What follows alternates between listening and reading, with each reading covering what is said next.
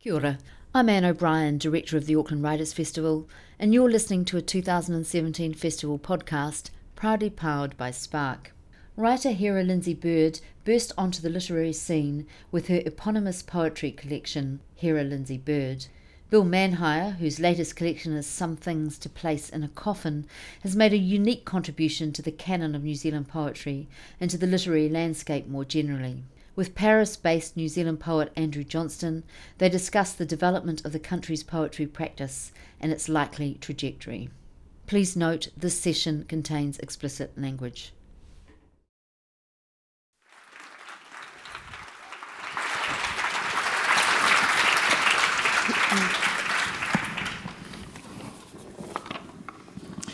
Welcome very much to this um, this session at Auckland Writers Festival um, with Bill Manhire and Hera Lindsay Bird, old guard and new guard.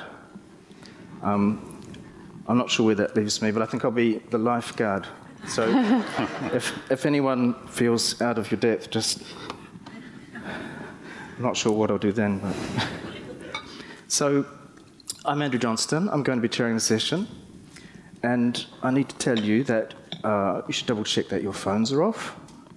And also that uh, we welcome you sharing the festival on social media, but please do so with um, consideration for your uh, fellow audience members. So we're going to, um, I'm going to put some questions to, to Bill and to. We'll have questions from the audience later on. So if you do have a burning question, uh, you can hang on to it to then. Uh, we'll have microphones in the, at the, the tops of the aisles here for people to come up to. So, um, yeah, let's get underway. So, it's wonderful to be here, for me to be Hera with Bill and, and here, who I think of at the moment as sort of, you know, old guard, new guard is quite a good way of putting it. Um, anyway, two of my favourite New Zealand poets. Uh, to talk about Bill first, to introduce Bill.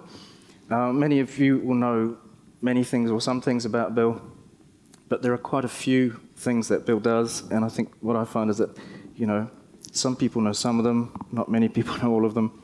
Uh, he's best known as a poet and a teacher of creative writing, but he's written many other things besides poetry, and his wider contribution to New Zealand culture is huge uh, behind the scenes.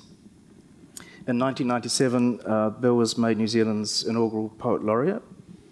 In 2005, he was appointed a Companion of the New Zealand Order of Merit and was named an Arts Foundation of New Zealand Laureate.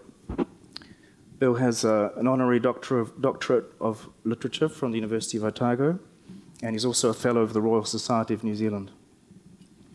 So, Bill taught English and creative writing for many years at Victoria University, where he founded the International Institute of Modern Letters.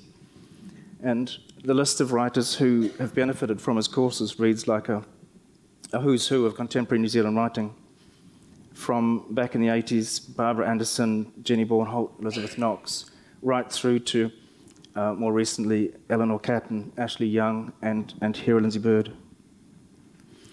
Um, Bill has published many books of poems since his first publications, Malady, I think it was, in 1970, and The Elaboration in 1972, both with illustrations by Ralph Hotere.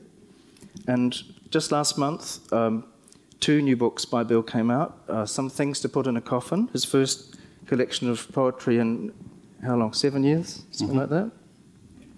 And a book of riddles, Tell Me My Name. It's a book of riddles which has a CD in the back and the riddles are put to music by the composer Norman Meehan, uh, sung by Hannah Griffin, is that right? Mm-hmm. And uh, there are photos in the book by Peter Peryer. So Bill's won many prizes for his books, um, including the Prime Minister's Award for Poetry in 2007. At times, he has seemed embarrassed by this list of prizes. I remember in 1992, I think it was, when Bill won for um, the Book Award for Milky Way Bar, his book Milky Way Bar. He told a story about a, a kid standing next to his dad at a um, cash, cash machine, and the cash comes out of the cash machine, and, and the kid says to his dad, You always win, Dad. Probably, Bill told it much better than I could. True could. Story. True story. yeah. So So Bill's also published short fiction, most of which is now collected in uh, The Stories of Bill Manhire, which came out two years ago. And he's also edited several of New Zealand's most successful anthologies of poetry and, and fiction. And as well as th- this recent book, uh, Tell Me My Name, he's also collaborated with Norman Meehan on two albums, Buddhist Rain and Making Baby Float, and another book, um, These Rough Notes, which is a, a, really beautiful book with photographs by Anne Noble as well as the, the CD. Hera, um, Hera's book, his first book, named after herself, Hera Lindsay Bird, came out this year, uh, last year. And um, on Tuesday, Hera won the Ockham New Zealand Book Award for Best First Book of Poetry for her book.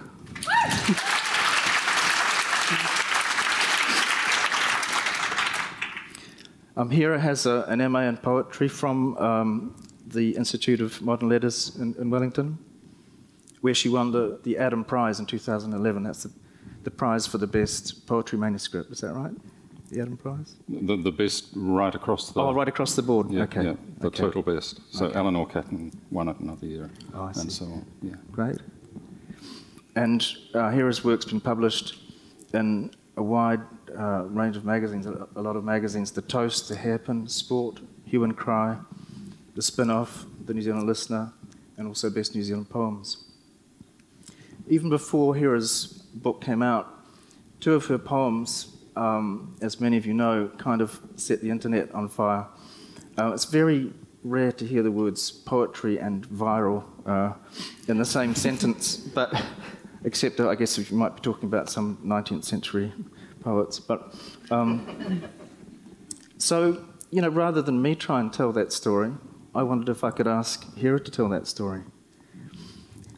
Oh, the, the story of what yeah, well, people Monica, reading them on the internet. Yeah, Monica and Keats is dead, and then what happened, you know, with the kind of reaction and so on. Um, well, I, you know, I, I, knew I wanted a couple of new poems out just before my book came out. Um, and so I kind of, um, yeah, I had these two newer ones which hadn't been published anywhere. So they, they were kind of the last ones in my collection that didn't already belong to a journal. So I kind of sent them off to um, Steve Braunias at the spin off, who had been kind of bugging me about them something for a little while. Um, yeah, but I totally didn't anticipate that they would be so um, widely read. It, yeah, it was quite. It's, it's funny actually. The the Keats is dead one.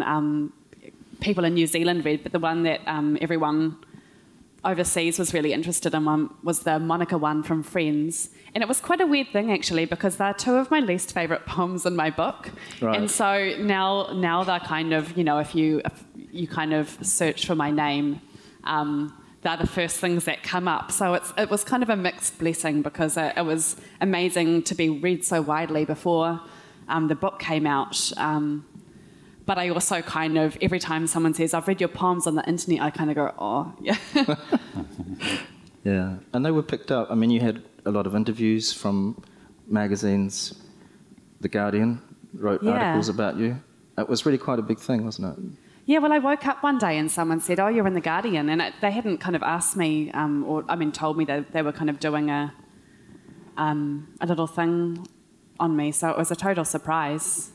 And the, the weird thing about the Guardian is, if you publish in New Zealand, like there were no comments forums, but uh, as soon as my poems got onto the Guardian, there was suddenly like these kind of 300 long comment threads, furious comment threads, which was quite a weird thing, almost before anyone in this country had even had a chance to read the whole book. Yeah. What kinds of things were people furious about? Um, I, I think that, well, the, the one that um, people were the angriest about was the Keats, Keats's Dead poem. And I think that actually, I mean, people kind of talk about um, the reasons people didn't like that poem because it was kind of shocking and it had some sexual content. But I actually think what what really kind of pissed people off was that I kind of um, flippantly name name check the deaths of a whole lot of um, really famous kind of American and British poets, um, which you know I think people saw as being really disrespectful to the canon. Uh, which was totally not my intention because I actually only named poets I like. I, I was careful only to write about poets I liked in that that poem. Um, yeah. Do, do you want to read the poem just to, to uh, let people. Yeah, all right. This is only the second time I've ever read this one out loud because. Um, I'm going to leave the room. Keats is dead, so fuck me from behind. Keats is dead, so fuck me from behind. Slowly and with carnal purpose, some black midwinter afternoon while all the children are walking home from school. Peel my stockings down with your teeth. Coleridge is dead, and Auden too, of laughing in an overcoat. Shelley died at sea, and his heart wouldn't burn. And Wordsworth, they never found his body. His widow, mad with grief, hammering nails into an empty meadow. Byron, Whitman, our dog crushed by a garage door. Finger me slowly in the snowscape of your childhood, our dead floating just below the surface of the earth. Bend me over like a substitute teacher and pump me full of shivering arrows. Oh, emotional vulnerability. Bosnian folk songs, birds in the chimney. Tell me what you love when you think I'm not listening. Wallace Stevens' mother is calling him in for dinner, but he's not coming. He's dead too. He died 60 years ago, and nobody cared at his funeral. Life is real, and the days burn off like leopard print. Nobody, not even the dead, can tell me what to do. Eat my pussy from behind. Bill Manhire's not getting any younger.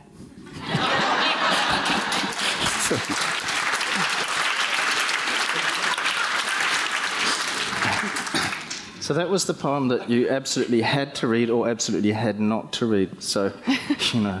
You know, there's a, there's a great poem by R.A.K. Mason, you know, supposedly the first significant New Zealand poet, which starts Shakespeare, Milton, Keats are dead, Donne lies in a lowly bed, and he ticks off the great canon of English poetry, and at the end he says, They are gone and I am here. Boldly or stoutly? Anyway, one or the other. Yeah. Boldly bringing up the rear. You know? that, that was such a. I remember um, when I was kind of debating whether or not I should put that poem in my book, and I went to see Fergus, and he said, "Oh well, of course." And I was saying, should I um, change Bill Manhire's name for someone I like less? You know. Um, and he was saying, no, you have to do it because it's obviously a reference to that R.A.K. Mason poem. And I said, what are you talking about? And he, and he showed me that photo of, um, which is at the back of one of Bill's books, which is you standing at the chalkboard with, um, with that kind of phrase written on it. Oh, so it was, right, yeah. yeah, so it was this kind of like weird, eerie moment where I don't know, maybe I'd seen it ten years ago and kind of internalized it somehow, but I actually didn't know that that existed. Yeah. Some of the reaction to your to your work, you know, uh, some people didn't like it and vehemently cursed it on the internet, and some people took it deeply, deeply seriously. And I, I, I spied on your Twitter feed the other day because I knew I had an idea how you might react to that, and you had you tweeted this little conversation between you and the rest of the world, and me. What if trees had little penises on them? World. Read Hera Lindsay Bird's uncompromising and fearless take on contemporary female sexuality. so that is, is that a little bit what happened afterwards? Oh yeah, totally. I, I think that it's, it's almost you know almost worse than being um, having a, a, a review for someone hating you for the right reasons is having a really a positive review of people liking you for the wrong reasons.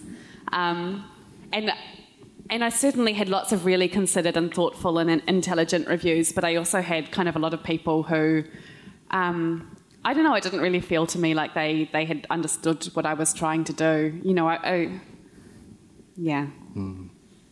So that was that was me just kind of being a little bitch on the end. One thing that's really interesting in your work, I think, is this question of how much is it, you know, you, and how much is it not you, a persona, a mask. Especially given that the book is just named after you, like, um, as I think you said somewhere, like, you know, a Janet Jackson album. Um, and in the first poem in the book, you say, um, I mean 75% of this, which I think is a great line because it suggests, you know, uh, anything that a poet writes, some of it is personal, some of it it's not, you know. Wh- Where's the kind of line there? How, how much of it for you if it's, if it's not 75, 25? Do you worry that people um, just take you completely straight? That they think that everything that you write that's got the first person singular in it is actually what you think? I actually don't mind that very much. I mean, it's not true, but I don't mind people thinking that because um, I, I, remember kind of in my classes, everyone there was a while where everyone was so careful, kind of not to not to confuse the identity of the poet with the person writing the poem, and everyone would say, "Oh, in that poem, you," and then they go, "Oh, I mean the speaker," um, and I. It's not that I kind of, um, you know, even anyone who writes autobiographically will tell you that. Um, you know, obviously there's always kind of a performative aspect, and you have to kind of your work has to be in service to the, the poem rather than the truth always. Um, but yeah, I'm not I'm not kind of especially bothered with people um, thinking that things are either literally true or not because I, for me, I think um, even the things that aren't literally true kind of feel emotionally true in a way. You know, it's that sometimes thing where you have to lie or like condense the the, the truth of your life a little bit to um, I don't know to kind of maybe put a um, a greater truth on the page. Does that sound too wanky? I don't know. yeah, no. I mean that's that's quite a crucial thing. There are all different sorts of truth, and sometimes people mistake autobiographical truth for you know emotional, psychological truth. Hey, can I just butt in and say yeah. that the really great bit in the Keats, and Dead, Keats is Dead poem for me, which is clearly not true, you know, I know enough to know it's not true, is the bit where you say, Wordsworth, they never found his body. And then there's that line about his widow hammering nails into an empty meadow, is it? And that is, I, I can't think of a better description of grief and bereavement than that kind of sort of pointless mm. existential anger and distress. Just um, fantastic. Thank you. Yeah, I'm, I'm actually going to um, Mexico recently, and I've been translating some of my poems for the visit. And um, they came back to me because they they kind of thought at first the line meant that the widow plunged her her fingernails into the soil. Mm. So that was kind of yeah, no, but that's that's the that's kind of what fingernails are pretty good too, actually. Yeah. yeah. yeah. This question of what's public and what's private, I wanted to ask Bill. Um, you know, you've written a lot of public poems. You've written poems like Erebus Voices and mm. poem in your new book, uh, No One Unto God. But you're quite a private person, and you've written about this quite interestingly in uh, the anthology 20 Contemporary New Zealand Poets. We asked each poet for a, for a statement, and uh, I hope you don't mind if I read this. No? Um, Bill said, I started writing poems out of a deep shyness and social awkwardness, and because words could sound magical. Probably I hoped to project an image of mystery and sophistication while remaining somehow out of sight, though I don't recall thinking this at the time. But certainly what looked like self expression was more like palisade and refuge, some sort of secrecy machine. And I think this is still true for plenty of the poems I write. Does that still hold true, you think? You still.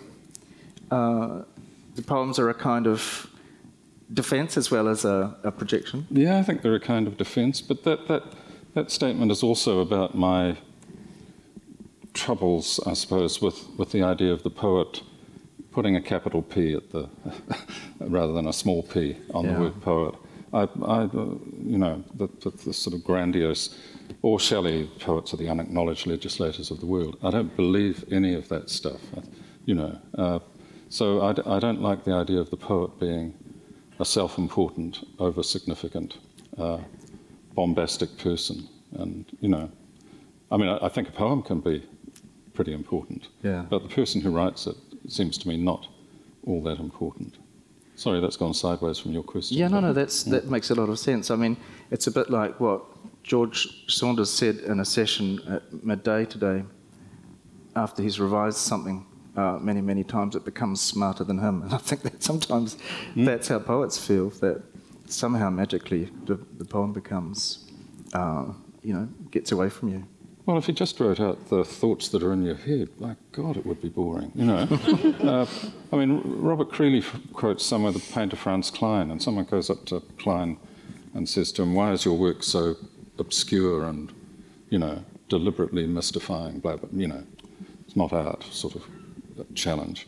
And Kline is supposed to have said, uh, well, if I paint what you know already, that will be really boring for you. If I paint what I know already, that will be really boring for me. Therefore, I paint what I don't know. Right. And I sort of feel that's quite a good thing. If I can write what I don't know, I'll find this thing, as George Saunders says, that will be smarter than me. Yeah. But somehow it will be mine. I will have had those thoughts, so I'll have, I'll have grown as a person with some understanding of the world, I think, by writing the poem, if it's any good. Yeah. You know. Um, is that, I mean, is that one of the kind of guiding principles behind all the work that you've done in creative writing? Um, you know, right from the beginning with the, the first course that you started teaching at Victoria? Yeah. Uh, well, I mean, one, one of the things that I've always done in, in the writing workshop world is, is give people the equivalent of, of a poetry commission, I suppose, what you were talking about. So make people write stuff that they would not think to write, make them jump the tracks, make them go sideways from their sensible selves. And the first exercise I thought of like that uh, was to make everybody write a haiku using only the words they could find on the racing page of the newspaper. So good, they produced this fantastic stuff. But they were very reluctant to do it because people still cling to this idea that the poem is an outpouring of personal emotion, which, you know, dignifies the poet, dignifies the world, but it has to, you know, Hera Lindsay Bird has to be Hera Lindsay Bird. Emily Dickinson has to be Emily Dickinson, rather than, I think she called herself, I think she said in her poems, when I state myself as the representative of the verse, it does not mean me, but a supposed person. Uh, so I, I, I enjoyed making students, because I had the power, I was the teacher, uh, do these things uh, which turned them into other persons in order to write something. And they surprised themselves and produced work that mattered Yeah. to them, uh, rather than just saying, fill, fill white pages every day and we'll, we'll give you a degree at the end of the year. That, that'd be fun. you Yeah. Um, I, I thought it would be interesting to revisit the whole history of that, you know, of your creative writing teaching, because people take it for granted now. I mean, um, you know, many people know that so many uh, contemporary New Zealand writers have done those courses, uh, but you know, th- they date back to when? Is it mid seventies? Yeah, yeah, yeah. Right. So how did they how did they start out? Well, uh, they started because a very charismatic professor of English at Victoria, Don McKenzie, had done his graduate work at Cambridge University. And at Cambridge University, you can, as Sylvia Plath did, submit a small manuscript of original work for your d- degree in English. It's not graded, but it can't count against you, but it can count for you.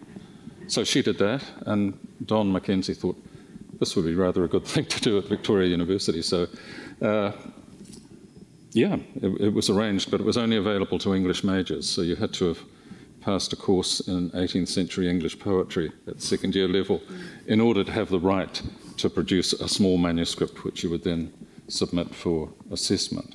Uh, that ran for a couple of years. Uh, I remember the department being terrified because one student submitted a manuscript of 25 one line poems and they didn't know what to do with that. You know, didn't sound like Alexander Pope, uh, for example. Uh, and anyway, the, the students themselves started getting stroppy as students do, and they, they, they started saying things like, hey, we're all doing this thing, but we never get to meet. What, this is ridiculous. We're sort of in our little silos writing these things, but we never talk to each other. So everyone thought this was a reasonable request, and I was detailed off as the person in the department who thought they could write. You know, not because my colleagues thought I could write, but anyway. So, so, so I started managing these meetings, uh, and there were some very stroppy people in the room. People like Jamie Ballich, for example, were in, in, you know, were taking this option along the way. Uh, and uh, at, at one stage, someone, and it may have been Jamie, I can't remember, said, so I was just managing these meetings, and fantastic. Everyone wanted to be in the room, which was not the case with a stage one tutorial on King Lear, for example. so they're all there, and uh, whoever it was said, I wonder what would happen if we all had to write the same thing. And everyone agreed we should give this a go. So I set whatever it was. It might have been the haiku exercise, but it was something that I insisted on. And everyone, it might have been one of the five, there's an exercise I used to do called Five Things, and everybody had to write a piece of prose which would incorporate someone claiming to be a close friend of Margaret Mahy, uh, a child standing in water, the Oxford Dictionary of Saints, uh, a step ladder but no one's on it, and so on, five things, uh, which you would think would force everybody to come to the same sort of position. But in fact, people solve a problem like that completely differently. So everyone went off in totally different directions, produced this astonishing work, which was totally different. And uh, I suddenly realized that the thing about a creative writing workshop is not that you want to make people come out the other end writing like you. You want to find ways of making them write about, uh, write in the way that is totally theirs. And so I think if there's any kind of ethos inside the courses, it's that people people are encouraged by everyone in the room. Each person is encouraged by everyone else in the room to find the best ways of becoming the writer they want to become. And sometimes it works and sometimes it doesn't. But that's what we go for. Mm-hmm. I saw someone complaining on, on the web the other day, an aspiring writer, sa- saying something like, and I'm going to be a proper writer not one of those writing by numbers people that come through Bill Manhire's courses. and it, it's so completely the opposite of what, what is the case that it's a bit sad, really. Yeah. But most people think creative writing courses produce clones. But, well, yeah. she doesn't sound like me, yeah. so, Hera, what, what was it like for you? I mean, you know, the, the legend was that Bill sat silently oh, I wasn't in the, in the corner. Room. no? Hera was taught by, well, taught or Oh, I see. You know, so you were, you were director at that stage, Bill? Yeah. And, I, yeah. I was the big boss, but yeah. Uh, no, I, I, wasn't. I wasn't in that particular MA right. workshop. Uh-huh. No. I think the only time um, I ever saw Bill in the classes at the very the party at the very beginning of the year, and he came up with a little tray of samosas, and he offered me one silently. Um, and then for the rest of the year, I just had. Um, Bernadette Hall, who isn't the usual poetry teacher. It was when Chris Price was away on her Menton Fellowship. So um, yeah, I had Bernadette for a year, and she was fantastic. I had a great time. Yeah. yeah. So what did that what did that do for your work, Hera? I mean, what what did you get out of that year?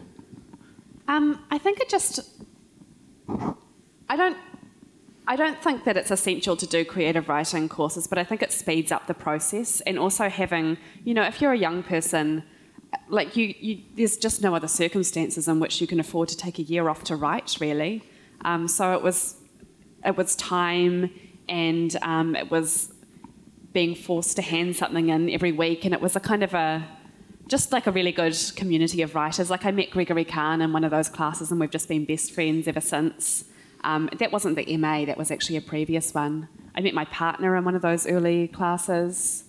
Um, but it's just the other thing was just being introduced to 12 other people's taste in poetry and fiction, which is an enormous gift. Just people would make reading packets, um, and you'd kind of select your kind of favourite 50 poems, and everyone would be forced to read them and talk about them for two hours. But it just kind of expanded my reading enormously. Yeah, and and you had a kind of mixing of poets and fiction writers. I guess Bill, right from the start, you had both in, in one class sometimes, did you? Yeah, till or maybe seven or eight years ago. Mm-hmm. Yeah, yeah. I, I loved making the poets write fiction and the fiction poets write poetry. And yeah. The poets write little bits of memoir. I, I thought that kind of, but they're they're in their silos now, aren't they? The poets yeah. are in one group and. Uh, well, when I did it, I, I, think the reason I got in that year was there was a really there was no one applied for poetry apparently, so I think I kind of managed to sneak in because um, actually the the folio I submitted to get into that course wasn't very good. Um, so there were about six poets, but then there was a mix of kind of fiction writers and memoirists, which I really enjoyed actually. I kind of think that um, it made the year a lot more interesting having a kind of a number of people working on really different stuff. And some people came into the course thinking that they were going to be poets and jumped the fence, didn't they? And the, yeah. other, and the other way around as well? Yeah, yeah, yeah, that's yeah. very satisfying. Uh-huh. yeah, in fact, I think in the MA not so long ago, Hinemoana Baker came in determined to be a, a, great short story writer and came at the end of the MA with, with, with, a, with a, maybe her first book of poems. Right, yeah, cool. So, and didn't Barbara Anderson go the other way? She oh. wanted to write poems at first, didn't she? Yeah, she wanted to write poems. And uh, the great thing with Barbara Anderson, I think, was that we, we got someone up from Radio New Zealand who did a session with the students on, on radio drama and writing dialogue. Uh, and she was just so amazing at dialogue. I mean, Barbara was severely deaf, but she had the best ear I've ever come across in a New Zealand writer. And she could write this ruthless, mm-hmm. charming, choreographed dialogue. And suddenly, fiction was the way she went. I I've never done it, but I imagine if you went to her stories, especially the early ones, you'd find a lot of people talking to each other and talking past each other as well. Mm. Yeah. And for, for both of you, I mean, how, how does poetry and how do poetry and fiction kind of sit beside each other? Bill, you've written quite a lot of fiction. Mm-hmm. That was seems to me it was kind of like a phase. I mean, it was quite intense for what, late '80s, early '90s. Kind of yeah, time. well, I'd simply got bored with my own poems, and I could do a very good imitation of one of my own poems, and I, you know, I was really sick of it. So I, I tried short stories. Also, I wanted money, and there were a lot of short story competitions around at the time. and sometimes I got second prize, which that was good. Uh, but also, the thing that I, I loved about short stories, which I realise is in the poems as well, to some extent, is uh, you know, when I was a, a high school kid, uh, the stuff that really excited me and a lot of my friends was uh, comedians doing mimicry, you know, The Goon Show or Peter Sellers. And, putting on voices, and that just seemed to me the, the heart of, you know, everything, you know, so sophisticated. And I think, I think writing short stories allowed me to put on voices much more than poetry did. Poetry had, you had to sort of pretend that you were you, but in a short story you could, you know, you could do as Frank Sargeson did and pretend that this was a person who was not you with a mm-hmm. certain vocabulary range and, you know, so I, I love being a, 17 year old girl in one story, or a, or a young woman with a, with, a, with a precocious primary school son whose husband had left her in another story. That kind of what if that you can do in fiction, which I've never quite had the courage to do in poetry. That was good for me. Right. Yeah. And then there's this question of your novel, which you recently said, I found this on, on uh, you wrote this recently, someone asked you what was the book you would most wish someone would write. And you said, a novel set in the 1950s in New Zealand's South Island. The young Elizabeth Windsor is in hiding there, possibly in the general vicinity of Mossburn and the Southern Lakes, while her sister Margaret has seized the throne in a bloody insurrection in which kilted Scottish warriors have done all the damage. Her military commander, known as the Gaelglach, is now headquartered in Larnach Castle on the Otago Peninsula, leading the hunt for Elizabeth, also known as Elizabeth Highness. And Bill said, I wrote the first few chapters of this about 20 years ago and would be pleased if someone would get to work and finish it for me. has, has yeah. anyone uh, written in and offered to? No, but if there's anyone in the room that's willing to have a go, I'll, I'll give you every assistance, you know. It's true, I did write the first couple of chapters of that. Yeah. But you can see why I abandoned it, really. Are there any other, I mean, do you have any other kind of temptations to write novels? You know, any novels in your head that you'd like to write? No, not really. I, I sometimes use Twitter to threaten that I'm working on my campus novel, hoping that this will terrify, terrify all my ex colleagues at Victoria University. Yeah. Um, I don't know. Hera's probably working on a novel set in a creative writing workshop somewhere this very moment. Yeah. Um, one, just sort of jumping the tracks a little bit, I wanted to to ask Bill about his collaboration and friendship with Ralph Hotere because Bill's new book, um, whoops, some things to place in a coffin. It's got this amazing cover with a, an image by Ralph Hotere, and the, the title poem is, uh, is, is about Ralph Hotere. Would mm. you like to read the, the poem? Sure, yeah. Uh, well, Ralph died, as I guess people know, a little over four years ago, and uh, he had two funerals. He had a funeral in Dunedin, uh, who farewelled him. Uh, I mean, the people of Dunedin, friends down there. And he had the Mitimiti funeral. I was only able to get to the where he came in by helicopter, if you remember. he would have loved that boy. Uh, and uh, I got to the Dunedin funeral and, and was was involved in various ways. Uh, but I, I, was talking afterwards to a couple of the people who had been pallbearers, and I guess everyone knows if you've had that slightly unsettling privilege, but it is a privilege of being a pallbearer. You, you discover how heavy the person you care for is. And Ralph seemed very light. You know, you felt that when he died, many years after the big stroke that, uh, you know, disabled him, you felt that his bones were hollow But Anyway, but apparently he was really, really heavy. And uh, it was discovered that a lot of the reason he was heavy was that a lot of extra stuff had been put in the coffin, including, uh, I think, I believe, a couple of golf clubs. And I have it on absolute authority from someone who knows that there were two bottles of Central Otago Pinot Noir in there. So I, I wrote a poem for Ralph in, in, in his memory, and I just put a whole lot of stuff into a coffin that, that I knew of from his life, really. Uh, so, some things to place in a coffin hardboard and canvas, some lead head nails, a blowtorch, a spray gun, a grinder, a glass of Pinot Noir, a boat with a motor, a boat with sails, France and Spain, some Lorca, some lacquer, a fishing rod, a hammer, the dog, Mathieu, timber and bricks, a tiger moth, some rope, some sky, some ocean, the stations of the cross, a coil of number eight wire, a slowness, a suddenness, a concentrating grunt, Vidya Party's song, smoke and flags and banners, the far north, the deep south, harbour cone, a homemade home, the bishop, the knight, the rook, a black Union Jack, a circle, a line, a cross, some words and numbers, some corrugations, nailed down with iron against the rain, nailed down with rain, with daisies, with weather, with gold, with an old window frame.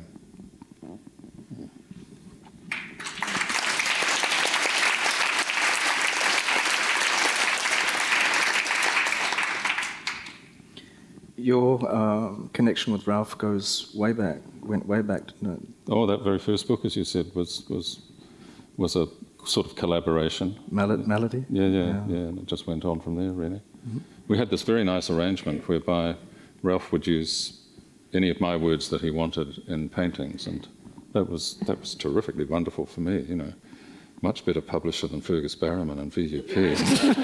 uh, and uh, I, I could use any of his images in anything I wanted. So I slapped one of his things on the cover of this book four years after he was dead, but uh, and didn't ask anyone permission. I'm afraid. But uh, so that was a good deal, and every so often he would he would he would pay me a kind of uh, fee with with a painting. So yeah, that was what a good collaboration that was. Excellent. yeah. yeah. yeah.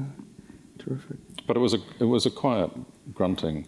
It wasn't a sort of let's get together and talk feverishly about what we'll do and you know do a SWOT analysis of what might be possible with this project. And yeah. we just sat in a room and grunted and occasionally you know drank a bottle of no a glass of something and, you know and grunted again. Yeah, that sort of thing. Right. Yeah, because lines of lines of your early poems pop up. Uh, quite often, I mean, in, in quite a lot of his paintings. Yeah, yeah. yeah. Yeah, so that's nice. I never know where they're going to be. Yeah, yeah that's great. Mm. Well, just while you've got the book in your hands, I wondered, uh, going back to the public-private theme, this new book has got a uh, terrific public sort of poem called Known Unto God.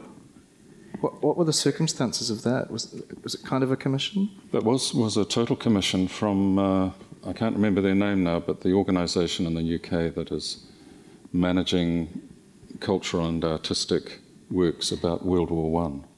Uh, so I got written to by them, and basically what they were doing was was looking for poets from a number of the combatant nations from the Battle of the Somme, and they wanted each of those poets to to write a poem, obviously. Uh, and I don't know, I'd, I'd, been pretty cynical about the World War One thing. You know, I, I, you know, the moment the commemoration started, I went around saying to people, I, I can't wait for World War One to be over. You know, and, and very pathetic, really. Uh, and it seems even more pathetic to me now that I've read and thought and. I mean, my sense of World War One was Wilfred Owen and Blackadder, really, and that's not quite enough. Uh, and, and the horrors of Anzac Day when I was a child. Uh, so yeah, I was I was commissioned to do that, and I said yes. And shall I t- tell you how I yeah. went about it? Because, of course, I read a lot, and there's some terrific uh, history writing done in New Zealand about World War One, some great stuff. So that was good, and that was kind of humbling. Uh, read a lot of soldiers' letters home, and it was interesting to be in that world where they needed to find language to talk to mothers and fathers and sweethearts and wives about what was going on, but they didn't want to use language that would distress too much. You know, so that whole problem of finding the words was a real poetry problem. So uh, that was interesting. Uh, but and, oh, and at one stage, I remember reading uh, about how the New Zealand troops were called the Silent Battalion, I think it was. It was thought that I think they were fairly laconic, but it was also suggested they didn't sing as they marched, which I find improbable. But any, at one stage, I thought I would write uh, some songs for them to sing, if that was so. And, uh, but I came up with stuff like, oh, I dug my way through Rimu, I dug my way through pine, and every nail in Jesus' hand was also nailed through mine, something like that, like really bad Leonard Cohen, you know. uh, and I thought this is this is a bit anachronistic somehow. Eventually, I, I, I came across something that I, I, bet lots of people know about, but I didn't, which is that across Belgium and France there are many gravestones which just say. Uh, a New Zealand soldier of the Great War known unto God. So several hundred graves where it's known that it's a New Zealand body under the ground, but it's not known who it is.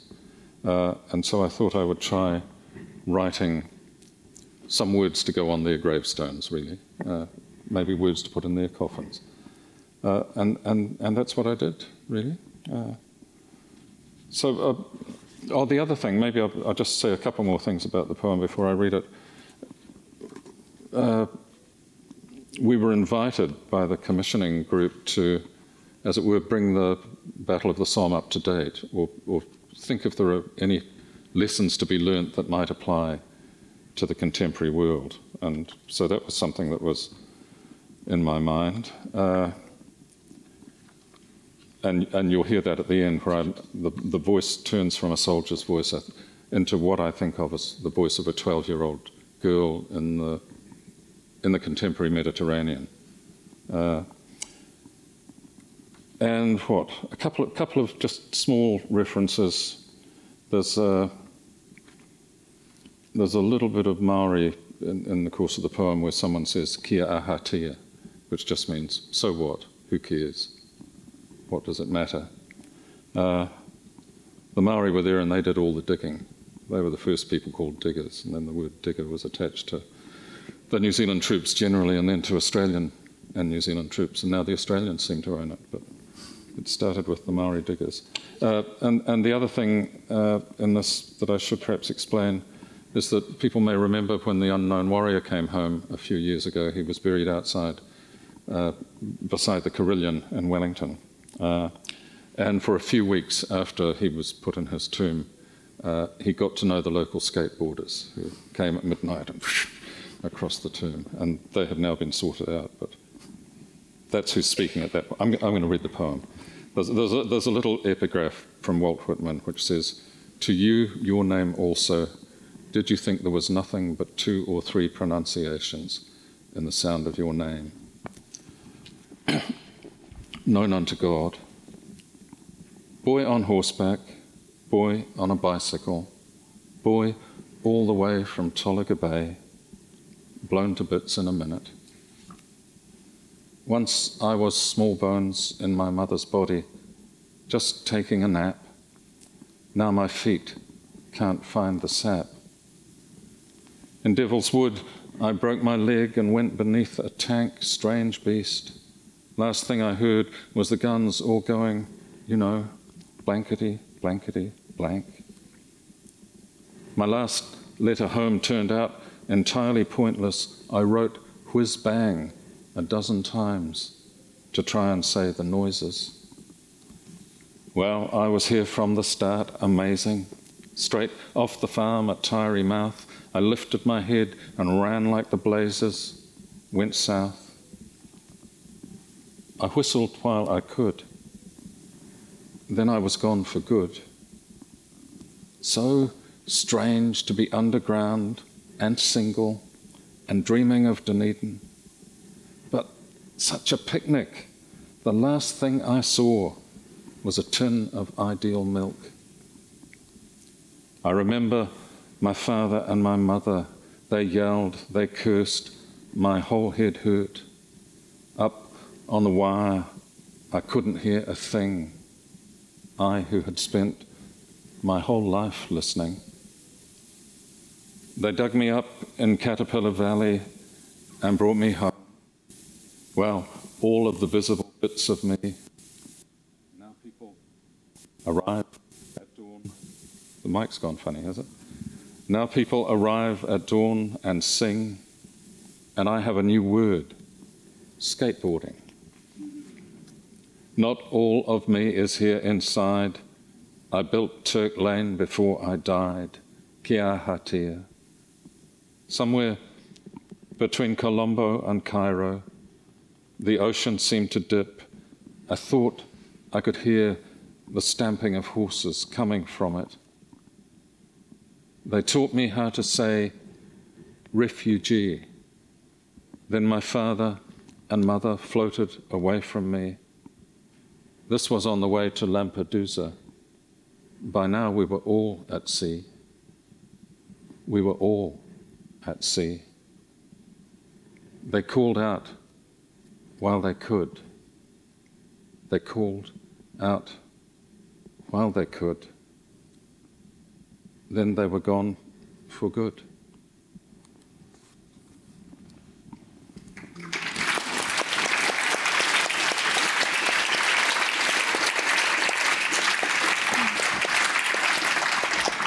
I should, I should add, there's also that wonderful short film that people can see on the internet that was made. It's kind of like an animated film Yeah, uh, yeah. with, is it Stella Duffy? reading- Stanley Duffer voices it, yeah. Yeah. So, so there's a female voice at the end, which is. Yeah, you should really check right. that out. It's, it's Yeah. fabulous. Mm. Yeah.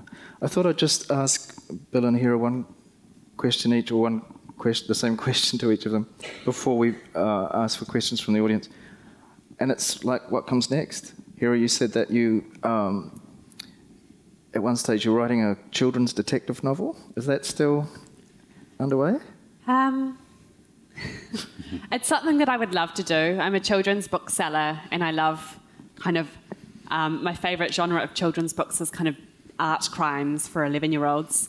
But actually, at the moment, I just kind of um, I don't know. After publishing my book, I got I've just kind of um, been obsessed with writing more more and more poetry. So I think that that will kind of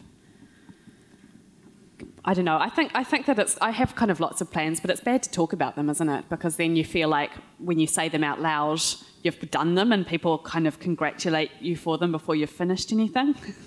so, yeah.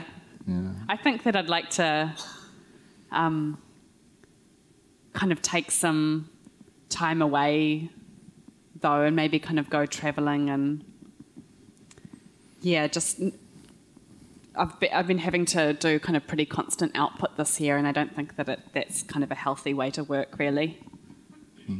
Am I right to think that you're going to be published in the UK and North America soon? Well, fingers crossed. Yeah. Because that'll keep you busy if you, if you, you know, if you have to go across for the launches and things, won't it? yeah, we're we're hoping that it will um, kind of happen at the, at the end of this year, still pending on contract signing, etc. But yeah. Right. And so, would you change the book at all, or would it be the same book? Um, Well, the first thing that I would do is I spelt someone's name wrong in the acknowledgements. So I have to change that immediately. Um, but I think that, I mean, I could tinker endlessly with the book. There are lots of things that I probably would change, but I think that maybe it's better just to kind of um, leave it as it is and kind of pour all of that nervous energy into new work, perhaps. right. And what about you, Bill? Just more poems? Yeah, along with the campus novel would be good. Yeah. I remember you, you was it on Twitter? You, you um, had a competition for titles for your campus novel. Yeah, nothing was- good enough to really get me going. But there were a lot of entries. Yeah, cool. I think the International Institute of Modern Letters is a pretty, pretty amazing title anyway, isn't it? It's such a strange. It's completely It's no longer bizarre. called that though, is it? Isn't it? What's it called? The Bill Manhire. Oh, the house, you mean? Oh, the building, yeah. The building, yeah. But no, it's, building still is the, named after it's Bill. still the International Institute of Oh, Modern good. Letters. Yeah. And that came about in a complicated, silly way, too, too long to go into. But basically, a very wealthy American uh, casino magnate turned up with a lot of money, which was he was offering the university if the Victoria Creative Writing Program would become part of this conglomerate he was setting up called the Institute of Modern Letters. And Victoria, of course, said yes, because they, they wanted the money. So we had this thing called the Institute of Modern Letters, and then the casino magnate got the Nobel Prize winner Wole Soyinka involved. And Wole Soyinka said, we must have the word international in there. So suddenly it became the International Institute of Modern Letters. I think you should add an I every 10 years. Yeah. the Incandescent International Institute of Modern Letters. Yeah, that would be good. Cool. I'd just like you to all join me in thanking um, Bill and Hera.